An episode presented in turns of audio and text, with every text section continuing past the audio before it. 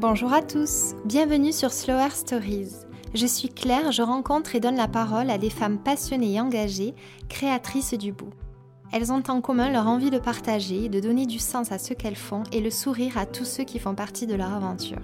Parce que pour moi, c'est ça le beau, réussir à transmettre des émotions, des moments de joie et de bien-être grâce à son activité. Slower Stories est un espace sororal bienveillant et inspirant qui valorise la puissance créatrice des femmes présentes en chacune d'entre nous. Pour cette toute première rencontre, j'ai le plaisir de recevoir Johanna, fondatrice de la marque toulousaine de sacs et accessoires de maternité, Adorna.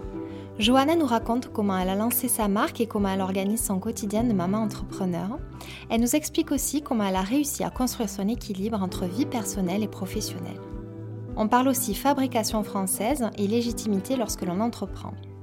À la fin de cette belle conversation, Johanna nous partage son meilleur conseil pour se lancer et se dévoile un peu grâce au traditionnel petit quiz de cette émission. Bonne écoute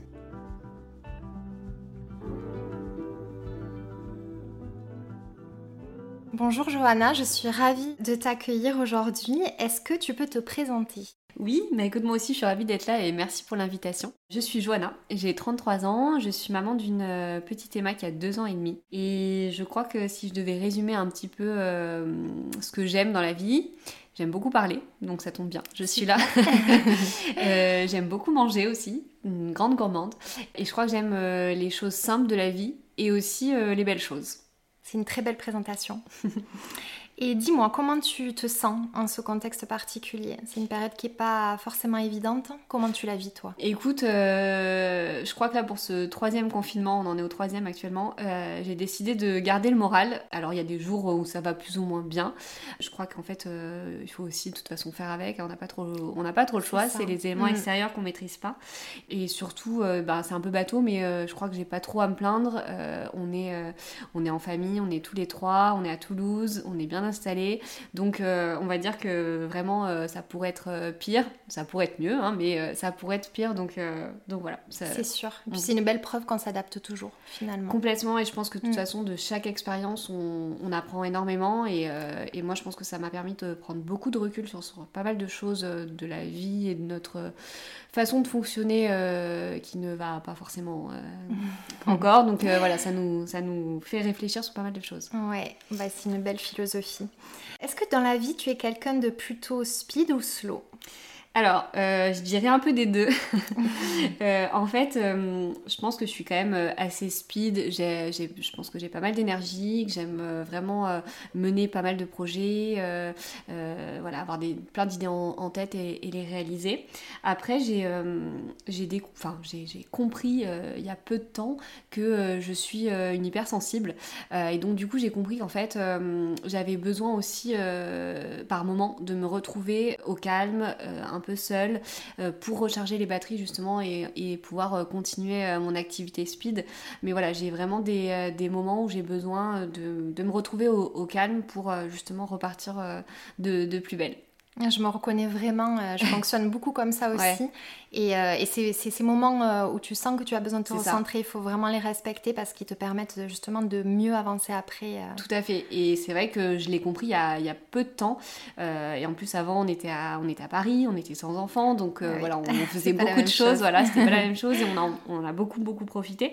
Mais c'est vrai que, en fait, je me suis rendu compte que j'avais vraiment besoin de moments pour effectivement me ressourcer, me recentrer.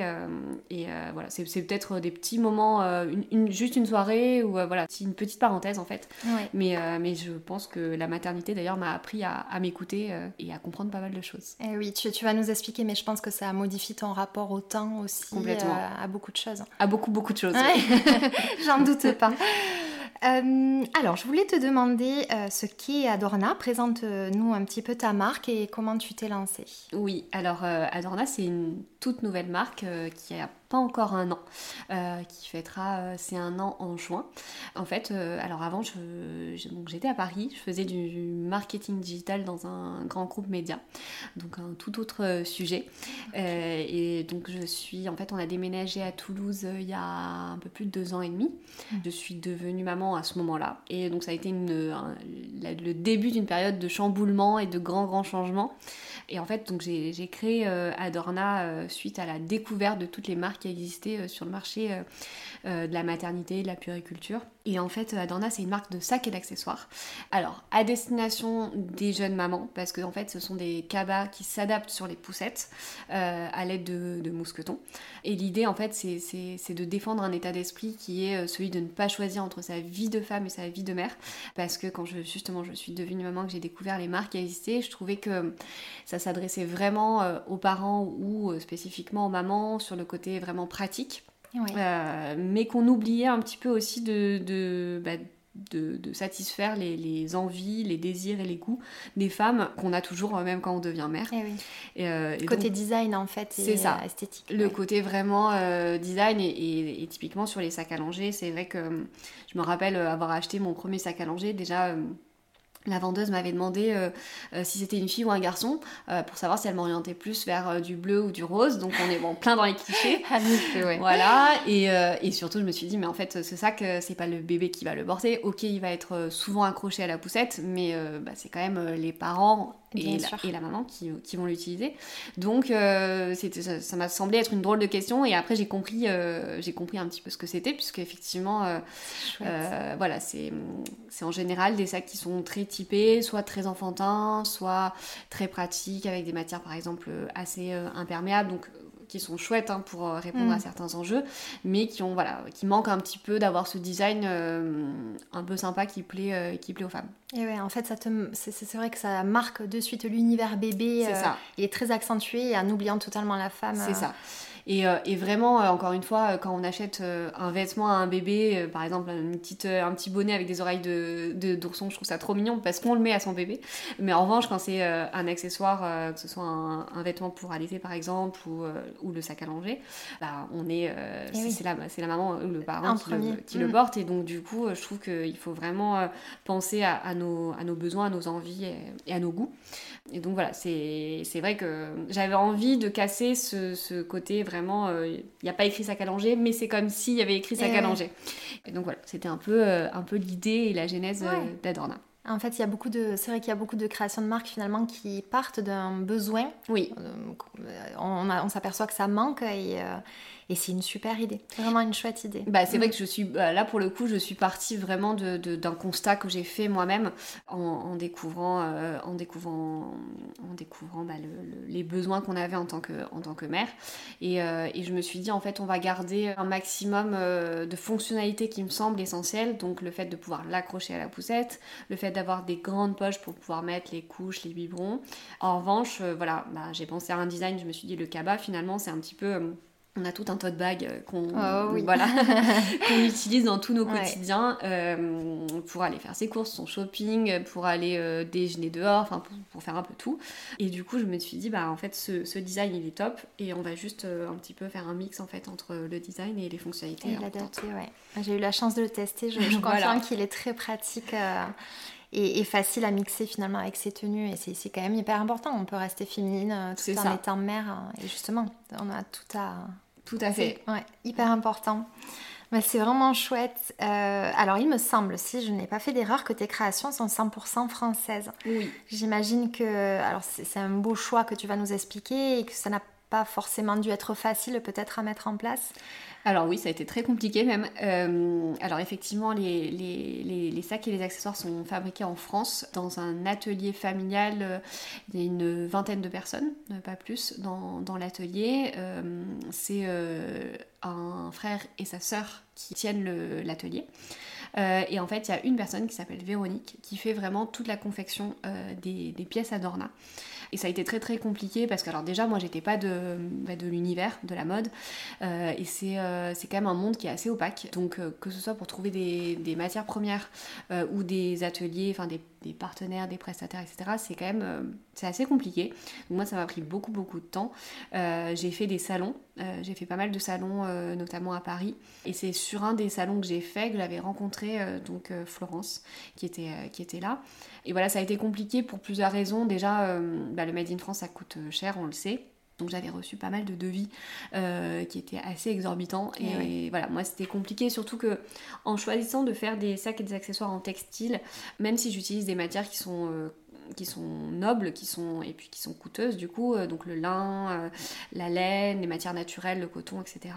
Mhm. les gens sont pas forcément habitués à mettre un certain prix pour eh des voilà le cuir on est habitué parce qu'on sait que le cuir c'est un certain prix et sur le textile on est beaucoup moins habitué. Donc moi c'était compliqué de, il fallait que je trouve aussi un, un juste milieu entre entre un prix correct qui, qui traduise vraiment ce que ça vaut euh, et le prix aussi euh, auquel les gens étaient, accès, enfin, étaient était capable de euh, mettre capable de voilà mm. d'entendre et de et de et de mettre. Donc il fallait que j'ai un coût aussi de fabrication qui, qui, qui soit assez assez correct aussi. Donc ça ça a été un premier point et, et c'est vrai que sur l'atelier avec lequel je travaille actuellement, ils ont réussi à me faire un devis qui était, qui était correct et juste pour euh, les deux parties en fait. Parce qu'il faut aussi que eux puissent en vivre. forcément. Et, et, que, et que moi aussi je, puisse ensuite euh, fixer un prix euh, un prix final juste. Ça ça a été un premier point. Le deuxième point ça a aussi été de, bah, de trouver un atelier qui me faisait confiance parce que j'arrivais comme ça. J'avais un projet mais j'avais pas d'expérience dans ce domaine là j'avais pas d'historique j'avais pas de clientèle. Donc les ateliers eux ils sont quand même surtout en France ils sont déjà très chargés hein, parce qu'ils sont pas nombreux. Donc eh euh, les peu qui mm. existent euh, sont remplis, donc c'est chouette pour eux. Et donc du coup, c'est compliqué de rentrer. Et en fait, euh, ben, avec Florence, ça s'est très bien passé. Moi, j'ai présenté le projet, ça lui a parlé en fait, et, donc elle m'a fait confiance. Et là, et, c'est un vrai bonheur, franchement, de, travailler avec, avec elle au, quotidien, parce que parce qu'en fait, c'est vraiment un, travail main dans la main. C'est pas juste de la sous-traitance, c'est vraiment un partage sur les développements de nouveaux produits, mm-hmm. sur aussi bah, des besoins. Moi, je vais avoir aussi des besoins hum, ponctuels pour euh, faire des réassorts quand j'ai plus de stock.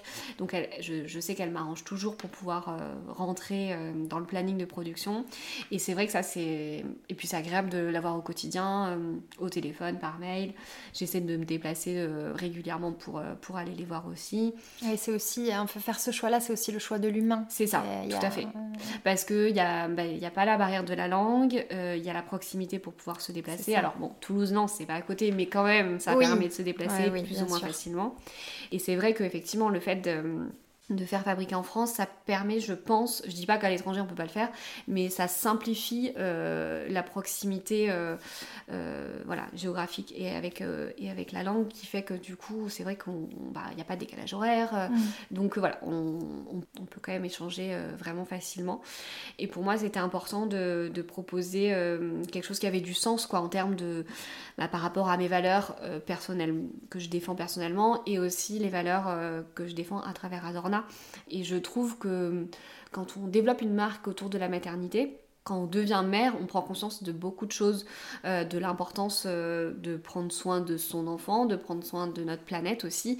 Et donc ça me semblait un peu aussi une évidence de faire... Euh, bah voilà, pour moi la maternité c'est aussi la douceur, donc il fallait que ça, se, ça eh soit depuis le, début de la douceur.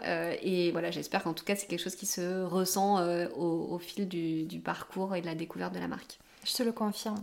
et c'est oui, c'est une vision vraiment euh, globale, ouais, mm. globale de. C'est ça. Des, des, valeurs que tu, tu portes et. Euh, est-ce que tu as mis du temps justement euh, quand tu dis ce, ce, que tu as fait plusieurs devis, plusieurs recherches tu, tu pourrais me dire à peu près combien de temps ça t'a pris de te lancer? Alors en fait, je pense que j'ai ça a été à peu près un an, je dirais, à peu près un an euh, pour accoucher vraiment du, bah, du, projet. final. Mm.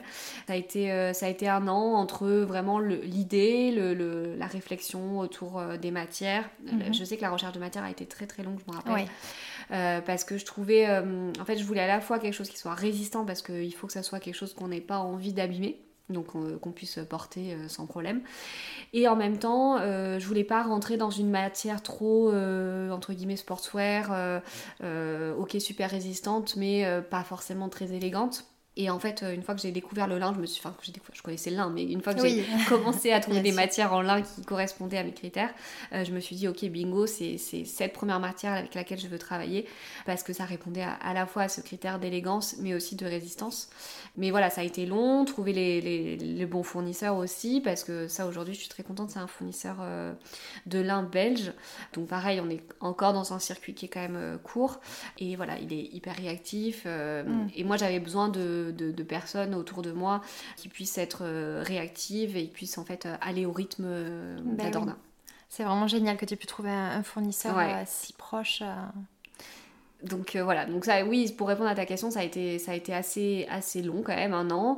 Euh, Et encore que, je trouve que oui, ça c'est pas, pas non plus, euh, c'est pas non plus délirant, mais c'est vrai que mm. voilà, ça a été un an et, et je pense que ça a été hyper important de, de mettre les bases vraiment en amont de la commercialisation parce qu'une fois qu'en fait tu lances la marque, tout s'enchaîne très vite. Et oui.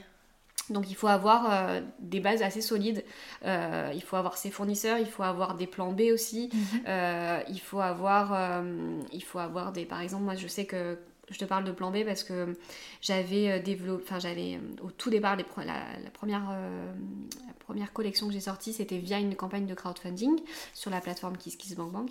Et je sais que pour mes premières précommandes, j'avais mis donc les petits anneaux qui sont aux extrémités des cabas via un fournisseur qui est dans la, dans la région. Et en fait, je me suis rendu compte que c'était très aléatoire, mais qu'il y avait des la qualité n'était pas au, rendez-vous, enfin du moins pas à, la hauteur de ce que je voulais. Euh, et donc du coup, bah, j'étais bien contente en fait d'avoir d'autres fournisseurs en plan B que j'avais déjà listés auparavant pour pouvoir vite me retourner. Et donc euh, voilà, ah euh, voilà, tu vois. Ouais, tu vois, j'aurais pas pensé. En fait, je pense que tu es un peu obligée parce que sinon, une fois que tu es prise dans le, dans le rythme euh, bah, des, voilà, des commandes, etc. Il faut que tu aies déjà ton, tes plans B, sinon c'est un peu, eh un peu trop tard. Voilà.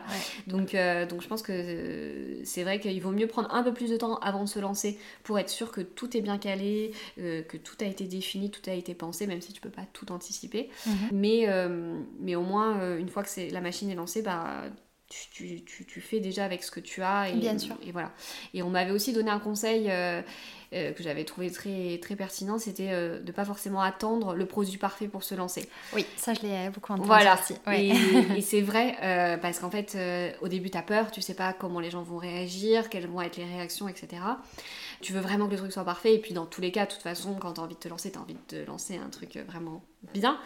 Et, en même temps, si tu attends, euh, il y a toujours des optimisations à faire. Donc, euh, je pense qu'il faut que ça arrive à un niveau d'exigence qui soit déjà quand même assez élevé. Mais au bout d'un moment, il faut, euh, faut aussi se confronter au marché.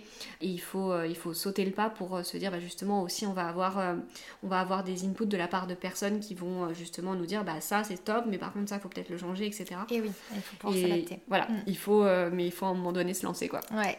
Donc, voilà. Bon, mais c'est super. Et si je me trompe pas, tu es toute seule à, gérer. Euh. Tu dessines toi-même, euh, t'imagines tes modèles? Alors moi je ne dessine pas parce que je ne j'ai pas la compétence malheureusement.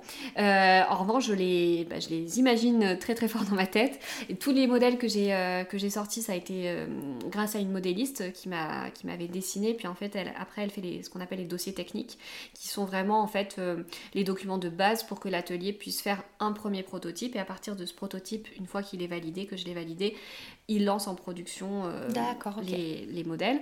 Et donc là, je suis en train de travailler sur des nouveautés. Euh, il y a certaines nouveautés où je passe maintenant directement avec l'atelier, mhm. parce qu'en fait, ils ont un, bureau d'études euh, au sein de l'atelier qui permet en fait, euh, et c'est aussi entre guillemets plus simple parce que comme ils vont gérer la production derrière, ils pensent un petit peu à toute l'optimisation qu'il y a à faire pour que la confection soit la plus optimale possible. Donc voilà. Très bien, bah dis donc, on ne pense pas qu'il y a, il y a, beaucoup de choses, ouais. tout ça derrière.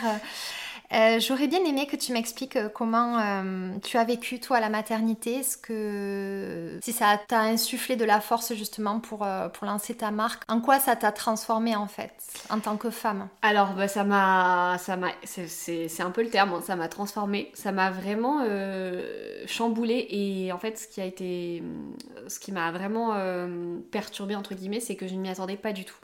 C'est-à-dire que euh, quand on a décidé d'avoir un enfant, euh, je savais que ça allait être un grand changement en termes notamment de rythme, mais je ne pensais pas que vraiment ça allait faire une telle transformation en moi. Mmh. Euh, enfin, ça m'a, je, je, peux même pas l'expliquer tellement ça a été fort et vraiment pas anticipé. Et, et ça m'a appris énormément de choses sur moi. En fait, j'ai un peu l'impression d'être devenue vraiment moi-même, quoi. ça m'a ah un peu, voilà, révélé. Ça m'émeut d'entendre ça. non, et ça vraiment, ça a, été, euh, ça a été très très fort et ça le fait encore aujourd'hui. Et c'est vrai que ça m'a donné beaucoup de force et ça m'a, comment dire, euh, je crois que ça m'a donné l'envie de, ça m'a appris à m'écouter en fait et à me dire que qu'en fait il faut vraiment savoir s'écouter. C'est vrai que la, vie est courte, je pense qu'on s'en rend compte euh, aujourd'hui. Oh oui, c'est sûr. et euh, du coup il faut, il faut vraiment, il faut vraiment savoir qui on est, ce qu'on veut et, c'est en fait à partir de, de ce moment-là où je me suis dit pour moi, l'entrepreneuriat, ça n'a jamais été forcément un, rêve. Je savais même pas si c'était forcément fait pour moi. Euh, c'est arrivé comme ça. C'est arrivé un peu comme ça. Mm. Euh, alors après, c'est vrai que le contexte euh, a fait que nous, on était avant à Paris. J'avais j'avais mon CDI et ensuite, pour des raisons plutôt personnelles, on a décidé de quitter Paris. On arrive à Toulouse, donc j'ai accouché à ce moment-là. Et donc tout s'est goupillé en même temps. Et, c'est vrai que j'ai pas eu entre guillemets à, à, c'était un peu le timing. mon job pour pouvoir me lancer. C'était déjà fait. C'était le timing. En fait. Voilà. Et c'est vrai que aussi le, bah, la naissance d'Adorna, ça a été l'envie de trouver un équilibre entre ma vie perso et ma, et ma vie euh, pro. Et je me suis dit, en fait, euh, j'ai vraiment...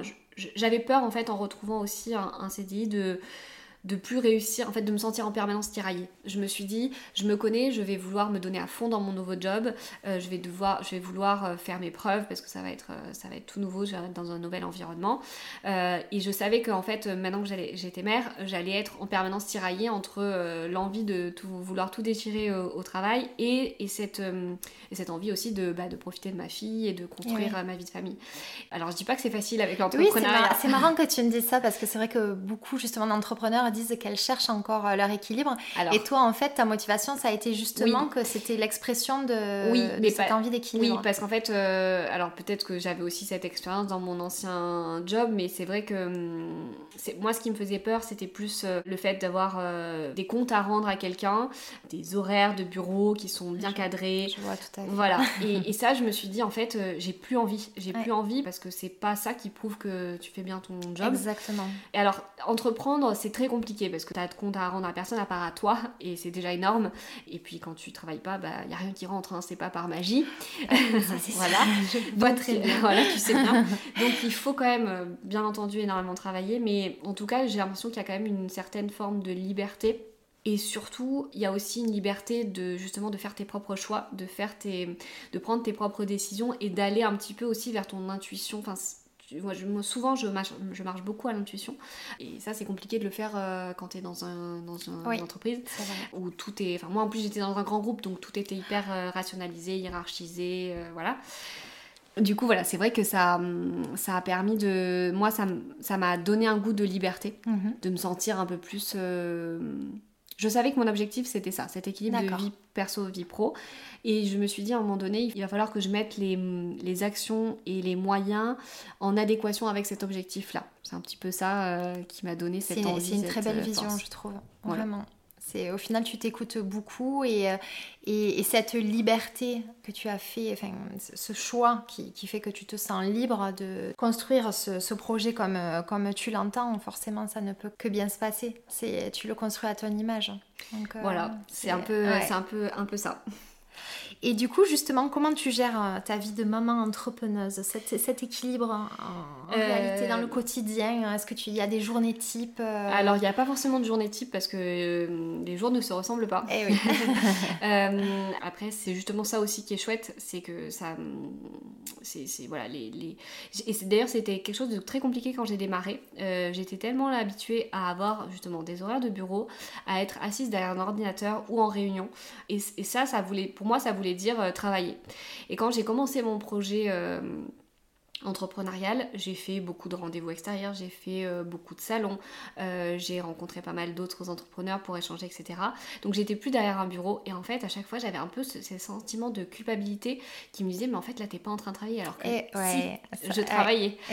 ça c'est parce qu'en fait on sort d'une norme ah qu'on connaît, qu'on a toujours connue et euh, j'ai ressenti ça pendant longtemps ah aussi, c'est terrible. Ah oui c'est vraiment, je me dis on est vraiment formaté parce que en fait oui je travaillais, oui c'était mm. utile et oui ça m'a servi mais vraiment j'avais cette sensation que je travaillais pas. Et, et donc du coup, euh, bah là, là, ça y est, ça, ça m'est sorti de la tête et j'arrive maintenant à, à, à, me détacher de ça. Mais c'est vrai que ça a, été, ça a été compliqué.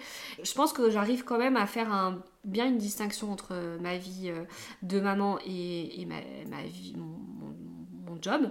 Après... Euh, voilà, c'est c'est compliqué parce que quand tu, quand tu travailles, bah, moi du coup je vais travailler aussi le week-end euh, ou le soir. Enfin voilà, il n'y a pas de. La frontière est, est, assez faible en fait entre euh, les moments de travail et les moments perso. Mais c'est vrai que bah, j'ai aussi cette chance de ne pas avoir la sensation de travailler. C'est vrai que c'est assez exceptionnel de, de finalement. Euh, tu es tellement animé par ce que tu fais que tu te rends pas vraiment compte que tu es en train de travailler. Et surtout, je pense que comme je suis en plein aussi dans la maternité parce que je suis une jeune maman, en fait, c'est des sujets qui, qui m'animent et qui me eh parlent énormément. Donc, en fait, tout ce que je fais, euh, je, le fais vraiment avec le cœur. Entièrement. Et, voilà, c'est eh ça. Et tout se confond un petit peu. Donc, euh, en tout cas, aujourd'hui, c'est quelque chose qui me, qui me convient.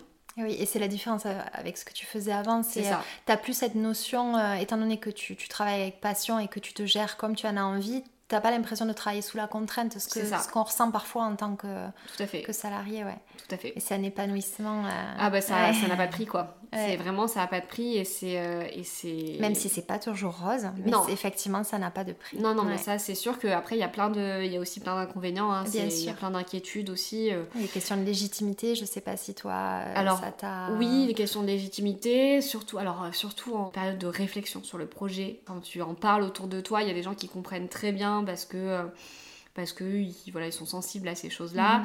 Et il y en a d'autres, tu te demandes s'ils ont bien compris ce que tu faisais et, et, on va ça peut te faire changer de, d'un peu d'état d'esprit euh, mm. rapidement, c'est ça? Ouais, ouais. c'est vrai que les gens parfois... Euh, euh, ils prennent un peu le truc à la légère en se disant oh bon elle a une petite idée là comme ça ça va lui passer mais en fait non c'est un vrai projet et, et, non je fais pas que envoyer des, des sacs comme ça. Il y a tout un projet derrière entre la, la face visible et toute la partie derrière. Mais ça euh, je, me détache un peu à ouais, voilà, j'allais te le dire, savoir euh, s'en détacher en fait. Oui, oui. Mm. Parce que euh, voilà, je pense que c'est hyper important justement de s'entourer aussi de, de, gens qui croient en ton projet qui, et qui te, qui te motivent et qui, qui sont présents pour, mm. pour toi. Quoi. Et t'as bien fait de croire en toi. Voilà. Vraiment bien fait. Et est-ce que tu peux me dire ce qui est le plus gratifiant pour toi justement alors, oui, moi je pense que ce qui me, ce qui vraiment euh, me comble le plus, c'est d'avoir le retour euh, des clientes en fait. Euh, j'ai la chance d'avoir beaucoup de clientes qui m'envoient des petits messages, notamment sur Instagram, pour me dire j'ai reçu le colis, j'en suis hyper contente, etc. qui me donnent des détails sur vraiment ce qu'elles aiment, la ah finition, la qualité du lin, etc. Et ça, c'est vrai que bah, ça, moi, il n'y a rien de tel qui peut me faire le plus plaisir. Enfin, c'est vraiment stimulant. C'est hyper, voilà, pour moi c'est mission réussie quoi. Donc ça c'est ça c'est vraiment euh, je crois la, chose qui me fait le plus plaisir et qui me motive euh, pour la suite. Et c'est génial parce qu'on dit souvent que les clients écrivent quand ça va pas et tu as la preuve que non, oui. c'est pas toujours le cas et ah bien au contraire. Je pense que les gens ont, voilà, euh, sur Instagram, j'essaie vraiment de partager mon quotidien et donc du coup, bah, les gens ont compris que c'était moi derrière Adorna, que j'étais seule, que c'était quand même le début et donc du coup, je pense que en retour de ce que je leur donne comme transparence, comme information sur mon quotidien, ils me rendent ça euh, en m'envoyant des messages et, franchement c'est hyper C'est génial, tu fais ça très très bien. Enfin moi c'est une des choses euh, qui m'a qui m'a attiré euh, le plus et qui a fait que j'ai eu envie de, de, te contacter. C'est j'ai senti mm. toute cette passion, j'ai senti l'envie de vraiment bah, montrer ce qu'il y a derrière Adorna bah, sur les réseaux sociaux, mm. voilà pour, pour, montrer que non que tu n'es pas juste mm. voilà une, une marque, il y a une personne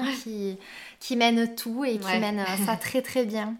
Est-ce que tu as euh, une anecdote ou euh, un souvenir, quelque chose qui t'a marqué dans les débuts de ton aventure? Effectivement, un petit souvenir qui m'a marqué, qui, m'a vraiment euh, fait plaisir et qui rejoint un petit peu aussi le, point précédent, mais il y a quelques semaines, euh, quelques petits mois, euh, je me baladais, euh, je me baladais avec des, amis et là j'ai rencontré, enfin j'ai pas rencontré, mais un peu plus loin devant moi, il y avait une maman avec ses attaches et son cabas à Dorna ah, et, ça c'est vrai que bah, j'ai tout dit, oh, regardez, regardez, j'ai été hyper, ah, hyper émue quoi. Donc ça je, voilà, je, m'en souviendrai je pense pendant un, bon moment. Tu m'étonnes, t'es fière. Hein. bah ouais, c'est hyper, et puis c'est hyper, hyper touchant. Ah, tu m'étonnes. Est-ce que tu as, euh, alors euh, sans tout nous dévoiler, mais euh, des projets futurs, des évolutions pour Adorna Oui, alors là je travaille beaucoup sur vraiment de nouveaux produits pour pouvoir, voilà, on va dire, agrandir la gamme et, avoir, des jolies choses à proposer. Et j'aimerais, je pense toujours rester bien entendu dans cet univers de la maternité, mais pourquoi pas un petit peu élargir à notre, à notre quotidien en fait de, de, femmes. Mhm. donc ça, on, travaille énormément avec l'atelier dessus en ce moment. Et après, j'ai toujours des, idées euh, que je garde en tête, mais euh, là c'est vrai que depuis, depuis, je crois que c'était depuis février, je fais euh, un live par mois sur Instagram avec une personne experte dans son domaine sur des sujets qui concerne vraiment euh, les valeurs d'Adorna, soit euh, le postpartum, soit euh, l'éco-responsabilité, tous les sujets qui peuvent un peu nous, nous concerner. La dernière fois, c'était aussi sur, par rapport au sommeil des, des bébés. C'est génial, c'est vraiment une véritable. Mais j'ai en fait, voilà, j'ai envie d'aller. alors en fait, au départ, j'ai eu ces idées de live, mais, mais j'aimerais pouvoir, alors en ce moment c'est très compliqué, mais aller au-delà de ça quand les cafés, les bars rouvriront et avoir peut-être des ateliers aussi de rencontres entre mamans qui puisse un peu euh, voilà, avoir quelqu'un qui vient parler euh, euh, pendant une heure d'un sujet en particulier et, et en fait avoir des infos qui m'ont vraiment manqué moi quand je suis devenue mère et je trouve que c'est hyper important d'avoir d'avoir cette solidarité parce qu'on peut se sentir un peu isolé, un peu perdu mm. et je trouve que c'est bien d'avoir des moments d'échange et de rencontre donc voilà, pourquoi pas penser C'est une très belle idée en fait. tu veux renforcer l'idée de communauté, de... Ouais, ouais. Tout à fait. Et, et, voilà, avoir accès en fait euh, à des choses qui malheureusement manquent si on va pas nous chercher les informations. Eh C'est vrai que quand on accouche, on est, on est suivi par la sage-femme, euh, par le pédiatre pour, euh, pour le bébé. mais dès qu'on a des questions qui dépassent un petit peu ce champ de, de enfin, ce, domaine d'expertise, mm. on, peut être un peu perdu euh, sur, euh, sur le sommeil, sur l'allaitement, sur, euh, sur la gestion des émotions, sur, voilà, sur pas mal de choses. Et je trouve qu'on peut, on peut faire beaucoup mieux et aller plus loin. Mais je trouve ça génial parce que je trouve que hum, les marques qui justement ont un positionnement dans un secteur comme, mm. comme le tien, ou en tout cas vraiment des secteurs mm. bien particuliers, ont cette démarche d'apporter vraiment un contenu bah, qui apporte de l'information, qui, qui enrichi. Euh, on sent que, euh, en fait, être juste une marque, euh, ça ne suffit plus. En fait, il faut vraiment, voilà, apporter quelque chose. Ben oui, moi, moi c'est vrai qu'au-delà du produit, où, où je, je, pense que c'est aussi important de se sentir bien et c'est un peu vraiment pour ça que j'ai voulu créer Adorna, mm. c'est pour que on se sente vraiment soi-même, on se sente bien. Mais du coup, au-delà du produit, c'est vrai que sur, la partie, on va dire, contenu, information, bah, j'aimerais pouvoir aller plus loin. Alors après, on fait au rythme qu'on peut et en fonction du contexte aussi, mais oui. Tes valeurs qui sont toujours là, c'est génial. Est-ce que tu peux euh, me donner, enfin donner un conseil à, toutes, euh, à tous ceux qui veulent se lancer? Alors euh, oui, ça, ça rejoint un peu ce que j'ai dit tout à l'heure, mais je pense que l'entrepreneuriat, ça peut vraiment avoir plein de facettes différentes. J'ai écouté beaucoup beaucoup de podcasts quand je réfléchissais à, ma marque, avec euh, beaucoup de personnalités, euh, de grandes personnalités, avec des entreprises à success stories. C'est vrai que c'était super d'avoir ce partage-là parce que c'est hyper inspirant, mhm. euh, ça ça booste, ça donne envie. Et parfois, ça peut aussi un peu faire peur parce qu'on peut se dire, oh là là, mais en fait, il faut avoir euh, énormément de trésorerie d'avance, il faut avoir une énergie de dingue. Euh, on, a un peu l'impression qu'il faut avoir 22 ans, euh, mm. être célibataire, pas d'enfant, et puis voilà. Et en fait, je pense que non, encore une fois, il faut vraiment par contre être au clair avec son objectif son ou ses objectifs principaux et, ensuite se donner les moyens qui sont en cohérence et en adéquation avec, avec ces objectifs-là.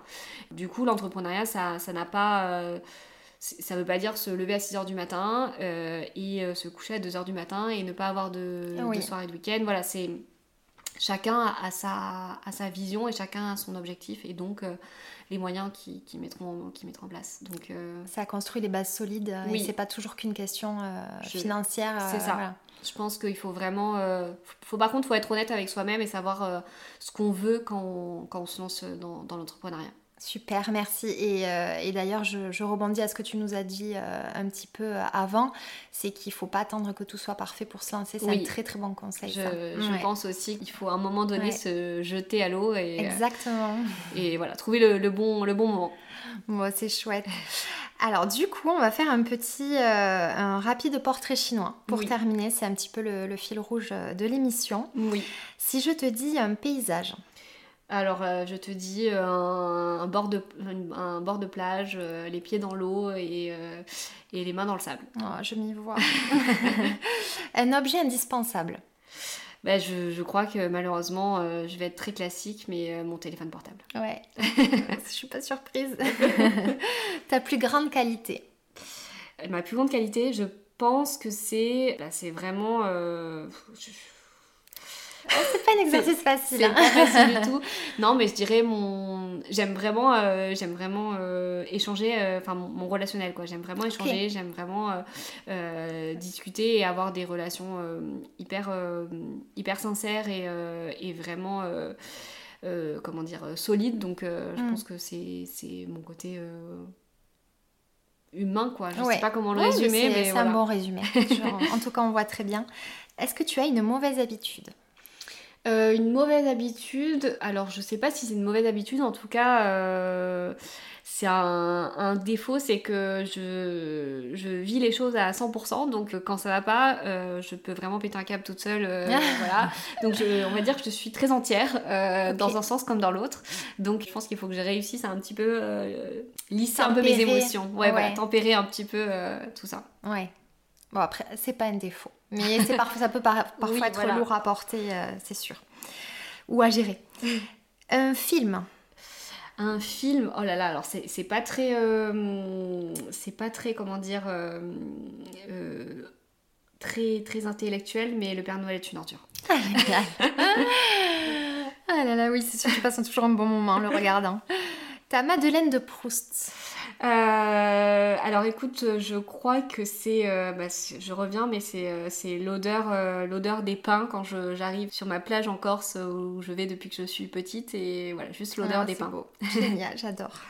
Est-ce que tu as un mantra ou voilà, une, une petite philosophie, une phrase que tu te répètes de temps en temps quand ça va bien, moins bien, ou voilà, en, tout cas qui te fait du bien et qui te rassure Alors, ma mère m'a toujours dit You're not the best, but you're fucking good. Donc euh, voilà, on va, rester là-dessus. ok, très bien. Ensuite, j'aurais une dernière question pour toi. Euh, qui aimerais-tu que j'invite sur ce podcast? Euh, écoute, je, je, pense à Stéphanie Alerme qui euh, a un, compte Instagram qui s'appelle Mademoiselle Pierre. je connais. Voilà, tu mm. connais. Bon, bah voilà, je, je, pense super. Que, je pense que ça pourrait, ça pourrait être un bon match. Chouette, je note. Merci beaucoup.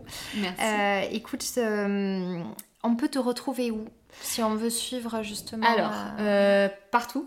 non, euh, sur Instagram, je suis très active. Je suis particulièrement active sur Instagram, donc euh, sur le compte adorna.fr.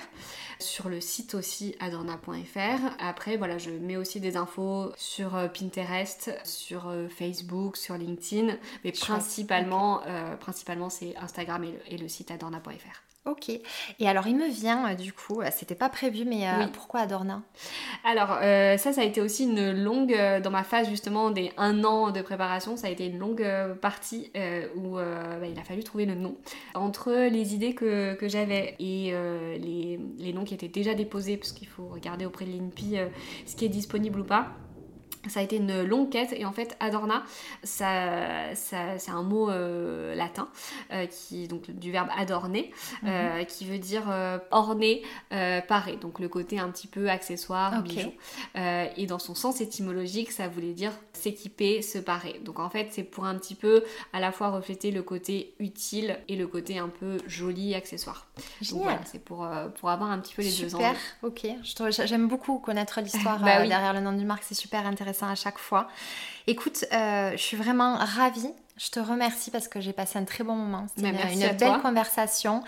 Euh, et, écoute, je souhaite une longue vie à Adorna. Merci, écoute, on croise les, doigts. Merci Johanna, très bientôt. Merci à toi. J'espère que cette conversation vous a plu, qu'elle a été source d'inspiration et de motivation pour vous. J'ai pris beaucoup de plaisir à l'enregistrer. Si vous souhaitez me soutenir et ne manquer aucun épisode, je vous invite à vous abonner au podcast sur votre plateforme d'écoute et pourquoi pas, si le cœur vous en dit, à laisser un avis. Je vous retrouve très bientôt pour une nouvelle histoire inspirante. En attendant, prenez bien soin de vous.